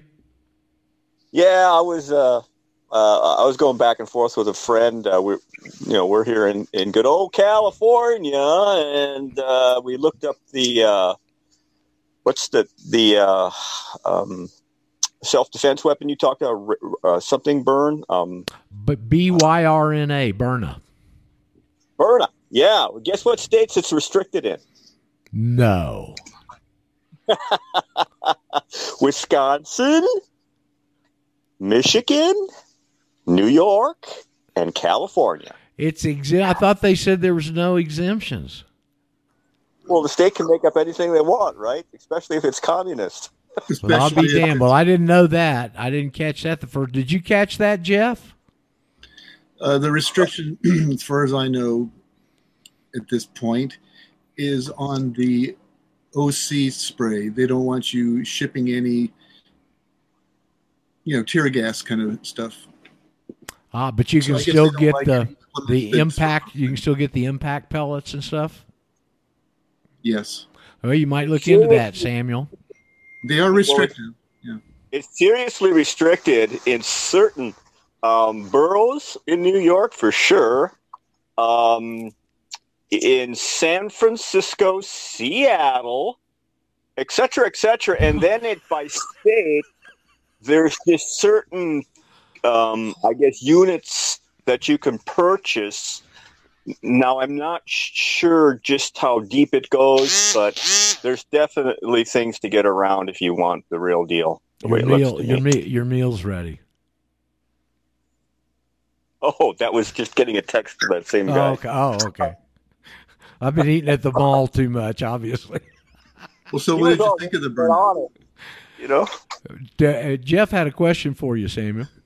Well, I was just wondering what your uh, discussion has led to as far as your understanding and desire for one. well, he thought it was an excellent thing to have, but it doesn't look like he can get what he would want in this state. Hmm. And I told a story, I think, uh, some time ago, several years ago. I went to our gun dealers here, and I wanted a Walther PP, and um, forget what model, exact model. And the guy just looked at me, laughed, and I, I said, "Wha- wha- wha- wha- "What's up?" And he says, "Well, you can't buy that in the state of California." And I says, "What do you mean?" He says, "Well, I mean, there's like 1,300 guns you handguns you can't buy in the state of California." And I said, "Really? Well, uh, I never knew you couldn't buy one if you were a legal person. You know." Well, So- now you could go back and say, does that apply to U.S. nationals too? I know. It's it's crazy. Uh, Samuel, I wanted to ask you a question. I just had it cross my mind last night. Up there in Northern California is where you are. Are you close to Yellowstone? Um, You mean Yosemite? Uh, I mean Yosemite. Yosemite. Yeah, yeah, I get them mixed up. Yosemite. I'm sorry. Uh, there's there's no real direct drives there. You can take five down. I'm a long ways from five, and then cut over. Um, if you go through the foothills, which is which I would do, going down like Highway 49, um, and get on down there, it's about a three-hour drive. Yeah. me. I'm I'm north of that. Mhm. It's pretty much right in the central state. You know, they Hetch Hetchy Reservoir is part of like that area, and that's where San. It's, straight across from San Francisco. Okay. That's where San Francisco gets all its water. It, it, it's so it's much closer to Reno and Tahoe, right? Yeah. No, no, no, no. That's the other direction. That's Mhm. that's northwest of me, and or northeast of me, and Yosemite is straight south, or Yellowstone is Is straight. I, I, as one place I am sorry in the U.S. that I never got to see it. It's a stunning, stunning area. you could you it's so big you could spend months in there hiking and not see but a part of it it i don't know it's like 50 square miles i a few years ago i drove in on the uh, on the eastern side and went out on the, the western side and it took over an hour driving through the main road Wow. Yeah, Well, I did uh, did a number of trips into Yellowstone, and I love that area up there around Jackson. But Yosemite is, man, some of the views are just uh, jaw dropping in that place. Yeah, we just uh, a friend of mine. We just booked the trip. Well, um, in August, we're going to hit the Grand Tetons and try to get into that area Oh. and see all that. Man, that's, that is a really cool area. Have you ever been to Jackson? No, I You're going. I- That it is the coolest little western town, man. It's a really cool area. I was in uh, Wyoming and was in um, Cheyenne and went to to the Air Force Academy Chapel there and stuff like that on Yeah. on the uh, campus, and that was just what an awesome place that is. Yeah. um, and Colorado Special place. Special part of the country. We got some good listeners out there in northern Idaho, and we got Gary in in uh, Montana next door. And uh, if I'd have stayed in the states, I'd have probably ended up in that part of the country. Been my guess. Be my guess. But I might have ended up in Alabama too. You know, Alabama has become southeast in those certain areas has become a very attractive. Uh, the North Georgia mountains, South Carolina and North Georgia is, is a really nice place to be. A lot of nice people there. Uh, a lot of people think like we do. You know. So anyway, wherever you are, I hope you're doing well and got yourself geared up. Know your neighbors. Have tried to put some sort of a communication out there where you guys know each other and have your own little local areas that are tied together. I think that's something that really is going to be important as we go forward. We had some kind of uh, freak me out yesterday. Um, I, I I hear the you know the little chirp from the uh, from the patrol car right off in the distance. It's all wooded, so I can't see anything. And um, then I heard on the loudspeaker, "Get out of the car with your hands up." And then I hear more commotion, and this went on for hours. I guess they were busting our neighbors, uh, which are pot growers. uh oh. And, and uh, I mean, there's to have the license is nothing, and to grow legally is nothing. So there must have been something else going on there that they didn't like.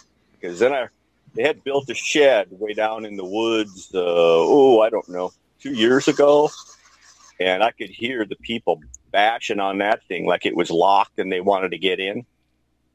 So it was. Uh, I, I just said, "Well, that's nothing I want to see, hear, be part of. I want to No. make sure that if they're chasing any of the rats out, they don't come up my hill. You know." Just none of none of my business going on down there. Don't need to know, right? Exactly. Yeah, but probably the smart decision.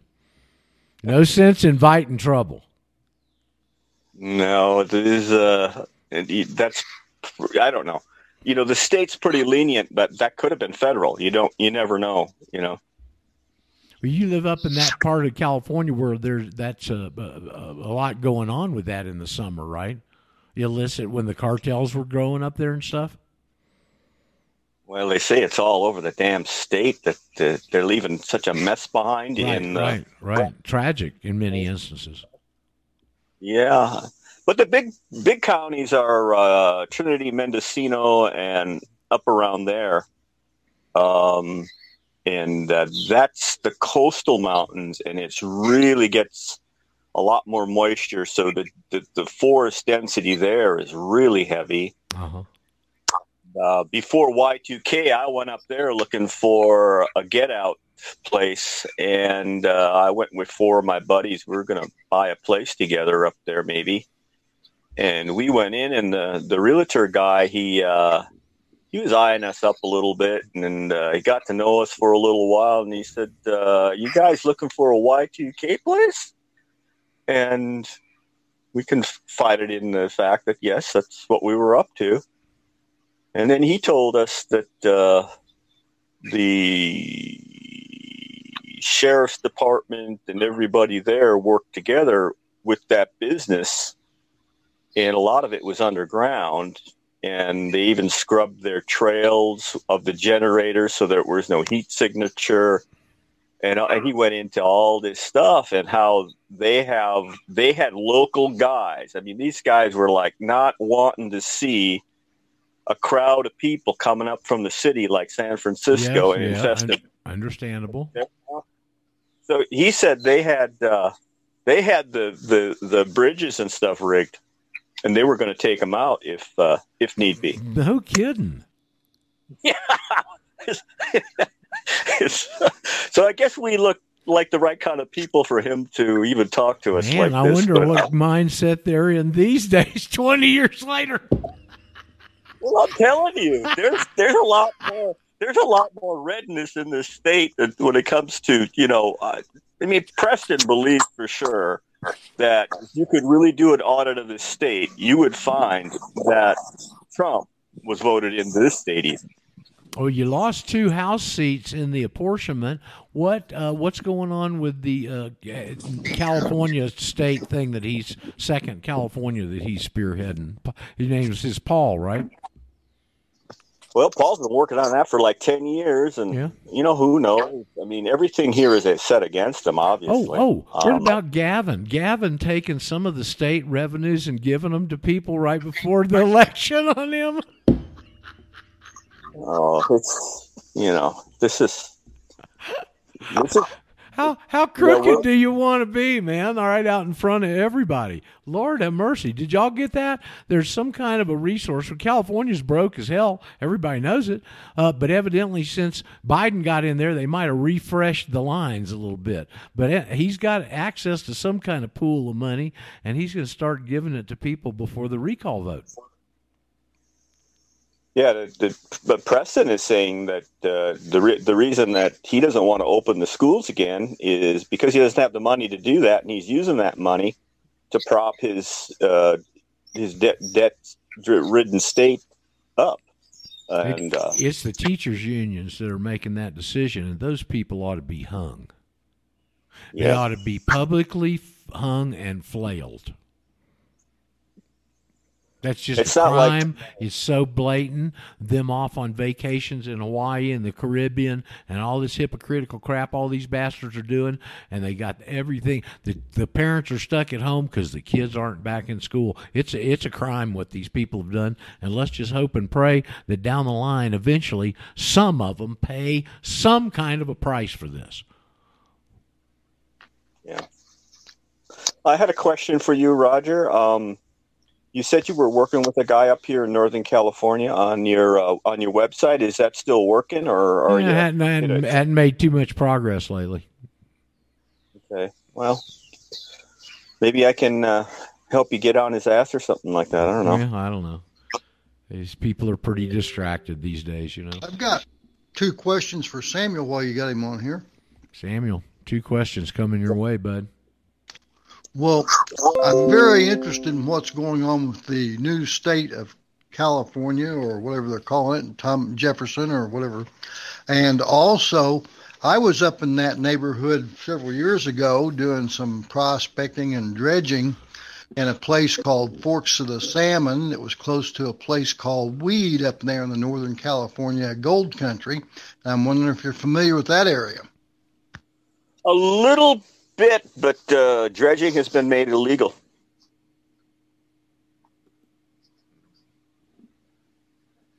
All these guys with their little dredging units, um, I'm Can- sure. Can uh, you run? You can you run a sluice box?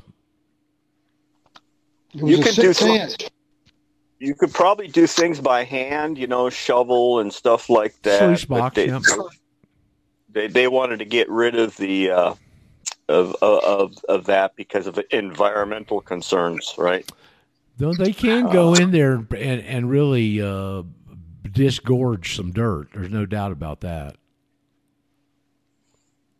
Well, even the really small ones that you could like, I I live in a perfect place to go do that, but You can go Um, buy a commercial sluice box. You know, all it is is just this little s- steps, series of little steps, and they've got sometimes there's different uh, materials in the bottom that the gold is so heavy it gets trapped in, and you go get g- gravel and dirt and you put it at the front of that and you put it and position it in a stream where the natural water uh, uh, flow and everything you're not having to shove water through there and you just dump that stuff at the head of it uh, This is uh, this is something I know quite a lot about. If Samuel wanted to know, and uh, miner's moss is one of the things you put towards the head of the box because of the specific gravity of gold being about nine, uh, 21.2 or so. It's heavier than everything else, and that's what causes it to settle out Yep. as it grows across the riffles. But there's particular optimal angles of your sluice box to sit when you're doing that to keep the maximum amount of gold going across your sluice. And if you're going to go out there and do all that work, you want to keep every little flake and nanomicron that goes across there. with the price that gold's going to be at, you're going to see a lot of that all over the country. I watched a video that blew me away about prospecting the other day that I I didn't think would work, but this guy got a lot of success out of it in the video. If he didn't, you know, I tell Uh, you, Samuel, you ought to look into doing uh, some of that metal metal detector mining. That's what I would do. I think, yeah. And then some of the standard. I bought one of the best books on the subject that the guys recommended here in in our little stores and shops around here because it's a big thing, right? And I bought the best book was that shows you where to look and why and all that stuff. And and I barely cracked it to take a look at it, but this guy's technique was taking a really strong magnet and putting it on a cord and dragging it through a stream where he thought there might be deposits. And what it does is, of course, gold's not magnetic, right? But it would get, it would, it, I guess the black sand's magnetic. So it would grab Yes. all the black sand and the black sand would, would, would, would crush the gold inside of it. Right. And then he would, and then he would pan that and he had good success with it. Well, sort of it, where the black sand settles because of its intrinsic weight is a lot of times where the gold does too. The uh, That's what they look for is the black sand to go dump that in the sluice boxes.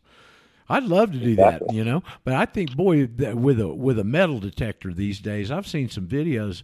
Some of these guys that have hit these huge nuggets with that with those things. I mean, monster nuggets. I'll tell you, I have found small nuggets like 19 grams or so, which is That's close. not pretty That's close. a pretty good sized nugget. In fact, Two-thirds an shaped like ounce. Two thirds But- an ounce. Here, here are two of the other opportunities. Instead of getting in the stream, you can also do high banking with a recir- Right. recirculating sluice box, or you can do dry washing. Uh, I presume that wetter is better, so I like to recirculate if I can rather than dry, and it's less dusty. But you could actually find pretty good amounts of gold, and if you're in gold country, you're asleep at the wheel if you're not doing a little something out there every now and then. I mean, what a great Saturday or Sunday to go out on a pretty day, get out there, do that. You put in a little effort. You got exercise, and at the end of the day, you got something. You've been in nature, beautiful nature, like you've got out there all day. And man, that's a that's a winner. Well, right now we're we're we've been pushing almost 90 degrees already every day. I'm up here at an elevation. I'm not down in the valley. Okay, Right. the valley gets hot. Gets another Well. 10 degrees hot. and and every and we've got wind, and everything is drying out. So I'm busting my right now just to get as much grass mowed in Yes. in some of these to make a fire break, and ultimately I want to build a uh, uh, a sprinkler system for all my buildings, and that's going to require I calculated it out to be something like seventy some gallons a minute to be able to do that. So that means I need a reservoir that's going to make that run for a few hours, so or at least thirty minutes, and uh, to get everything soaked down good. But you know, those those are where my priorities You got are you sort got of you got plenty to do out there, don't you? Uh, also, get all that underbrush out. The, is that set up that perfect Santa Ana wind scenario with dry and hot like that? And the other question, there's a story on Zero Hedge with a map, Southern California and over into where you guys are in Nevada and stuff. You're fixing to get hit with triple digit heat. You know Oh, that yeah, last yeah. week there was a map where al- almost the entire United States was going to be at freezing that night, and this week out in the Southwest you got triple digit heat. It's just like Cliff I was saying, these drastic extreme swings. It's supposed to be 99 here in Las Vegas today. Yep. Um, there used to be a couple of organizations that were real beneficial for prospecting in those areas and knowing where to prospect legitimately. That was GPAA and LDMA, the Gold Prospectors Association of America, and the um, LD, Lost Dutchman Mining Association, LDMA. Um, they had places you could actually go and bona fide claims that you could search on because if you're not knowing where to go, if you trespass on private property, it can be pretty dangerous up there, especially with the grow operations. Oh yeah. Well, I, I live on a piece of property, and I'm I'm a stone throws away from one of the rivers. I think one of the only river systems here that's uh, uh, not dammed, and uh, Which river? the Cosumnes. Hmm. That's an old Indian. Uh, there's a whole bunch of ways to pronounce that, but it, um, there's three forks of that, and I'm in between two of them, and the, separates El Dorado County at, at one point from Amador County, and Amador County, of course, El Dorado County means uh, city of city of gold, right? Right. And and and Amador County, which is just south of us, was the county where most of the gold, or as counties go, the highest amount of ounces of gold were taken out during the gold rush. So There's a, a gold Is that area. is that close to Sutter's Mill in that county? Uh, Sutter's Mill was where the discovery was, and that is in El Dorado County, and that's just um, oh about a 15 minute drive out of Placerville, Uh-huh. um, down into the American River, Uh-huh. which is a huge river compared to the Cosumnes. And of course, the American is dammed in several places. Yeah, they've ruined it already. Well, that's the one that runs into, um, along with the Sacramento River, into Sacramento. And that's why they started building these dams because Sacramento would always get um, Flooded. flooded, Yeah. because of the, the, the convergence of the of the feather, the Sacramento, and the uh, um, the American river systems. I mean, it, it, it, Sacramento is really sort of a pretty town because it's all trees. There's there was always enough water there to water everything, Right. and uh, it's it's really quite nice. It, and you need them for as hot as a damn place gets. I mean, the 100 degrees there is like a daily occurrence in summer. You know, It's hard. It's hard for me to think that, that that you have those temperatures up there. I know you do, but it just I don't think most people look at Northern California and think hundred plus. When I was up there in uh, Forks of the Salmon, that's a fork of the Yuba, and those are all key gold known producing areas. There's a place called the 16 to 1 mine, I think the Ruby mine, and some others that were just phenomenally successful. Yeah, up up on that Yuba, you can get into some really, really hard to get places. Of course, that's where nobody goes as much, right? Except the diehards. So that's oftentimes a good. But uh, one thing about up in there, uh, that's rattlesnake country, big time. Not that we don't have them right here, but uh, th- there's some places where they they've been undisturbed for centuries. I think you got to be careful. There was a, there was a, on the Citizen Free Press there was something about Ilhan Omar and her buddies, and they had a, a a Twitter feed or something underneath that when you open the story, and it was a two-headed snake that had been deformed and it had two heads were split like right kind of at the neck, and they were both eating something at the same time. Yeah, two stomachs too. ah, too funny. Uh, anyway, if you want to go look at that as, as citizensfreepress.com, it's in one of the list of stories there. That's an excellent resource. They got stories there you just wouldn't see otherwise, you know. Uh, that's where I saw your story initially about your bridge in Memphis there, Patrick. Uh, so anybody got anything else to bring up here towards the end of the show? Somebody must have something on your mind. They were um, really on top of things down there. They had Mark Finchem from the Arizona recount, and apparently they found some strong evidence that they had actually tampered with the drives of the machines and the so-called um, vote counting um, different machines they had, Dominion and otherwise, Smartmatic. But they what they have found is the DNC and of course the army of attorneys sent down there by um, oh Weissmann the and the civil right Weissmann's the one that wrote the letter, and the civil rights division's who he carried it out through. Oh, absolutely. From the DOJ trying to interfere in state elections and cover up the crimes of the theft of the election there in Maricopa County. Uh, when he he put the he called it a red alarm fire weekend before last when he got those five organizations to sign on to that letter he sent to her. Oh, Um, yeah, red alarm. They're afraid of being caught. They sure are. And and now what has come out that I've been able to glean from this is when they told them they wanted to subpoena the hard drives and they the the county supervisor of elections don't have the administrative password. Have you gotten that yet? Oh, yeah, yeah, yeah. In fact, why would you want to tamper or replace or send in clandestine operations if you didn't know they were flipping corrupt? Well, how could the supervisor of elections office have done anything with the elections when they don't have the administrative password to the drives? That means foreign influence operations Well, it from means- the it means- state or the Chinese government Well, or somewhere else. did. What came out was Dominion handled the whole thing, and in the rooms that were critical, there weren't even any state election supervisors or employees there. It was all Dominion. Yeah, don't worry, we got this in the bag. yeah. Hey, we got it. We got it. Go, go get, go eat you a, a po' boy. Roger, uh, did you did you did you see the True News thing on that last no, night? no, no, did not. Well, what quick. they're what what they're trying to hold back is the router information. Right, the router. And- That's right.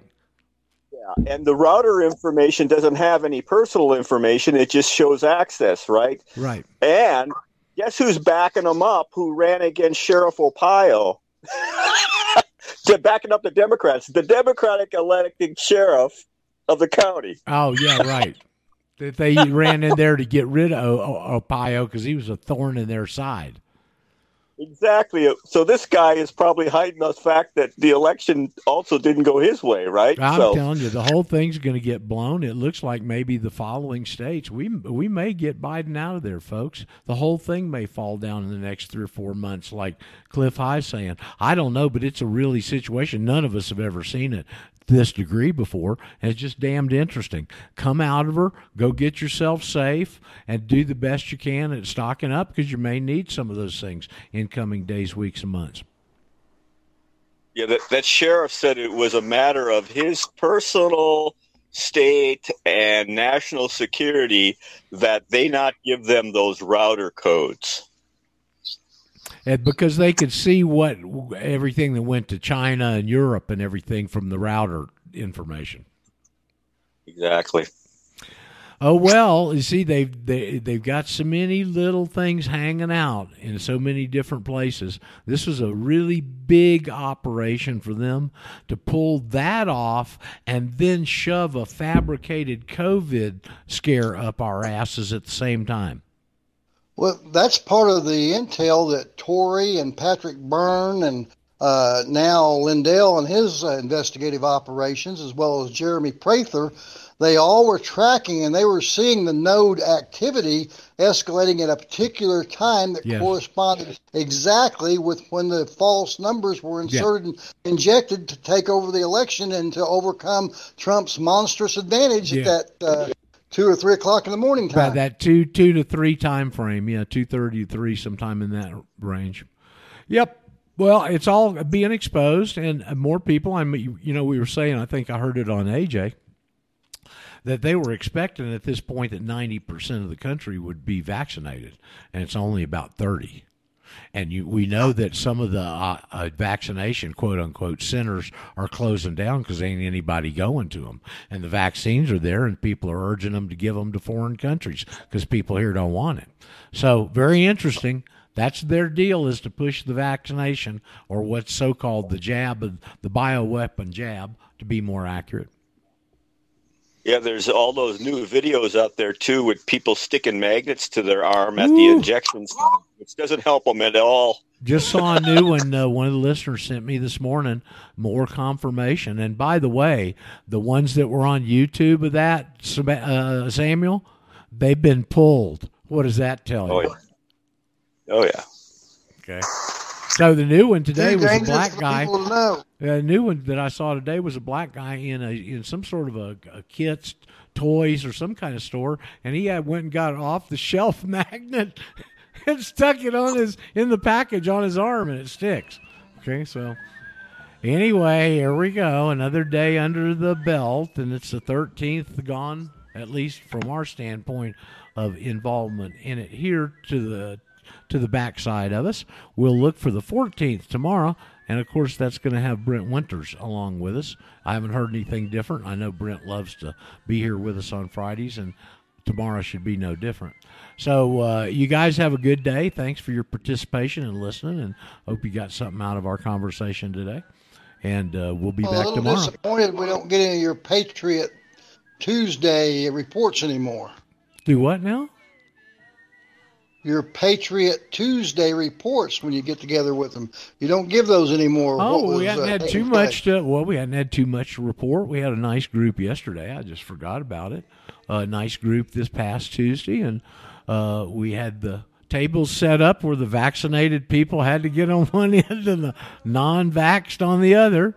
And uh, nice group, nice group of folks though, and uh, it's always good to see them. Not too much eventful came out of it this week, Chris.